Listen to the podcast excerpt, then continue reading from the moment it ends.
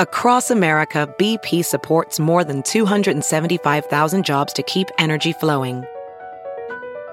Jobs like building grid scale solar energy in Ohio and producing gas with fewer operational emissions in Texas. It's and, not or. See what doing both means for energy nationwide at bp.com slash investing in America.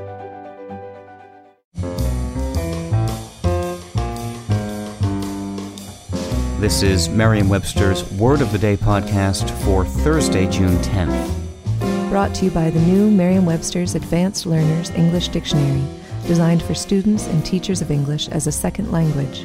Learn more at learnersdictionary.com.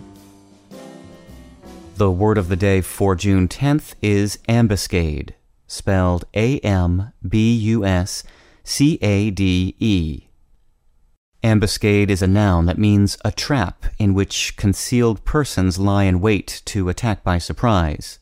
It can also mean the persons so concealed or their position. Here's the word used in a letter from George Washington written in 1756. They were apprised of the ambuscade by one of the flanking party before the Indians fired upon them. Ambuscade derives from the Middle French word embuscade, a modification of an old Italian word formed by combining the prefix in and the Latin noun bosco, meaning forest. This is appropriate since many such surprise attacks have involved the attacking force hiding out in and emerging from a wooded area. Ambuscade has not changed in meaning since General Washington's day, although nowadays we are more likely to use its synonym, ambush. That word actually took a slightly different path to English via Middle English, the word embushen from the Anglo French or Older French en or in, and busche, meaning log or firewood. The two words ultimately have shared histories and meanings. With your word of the day, I'm Peter Sokolowski. Thanks.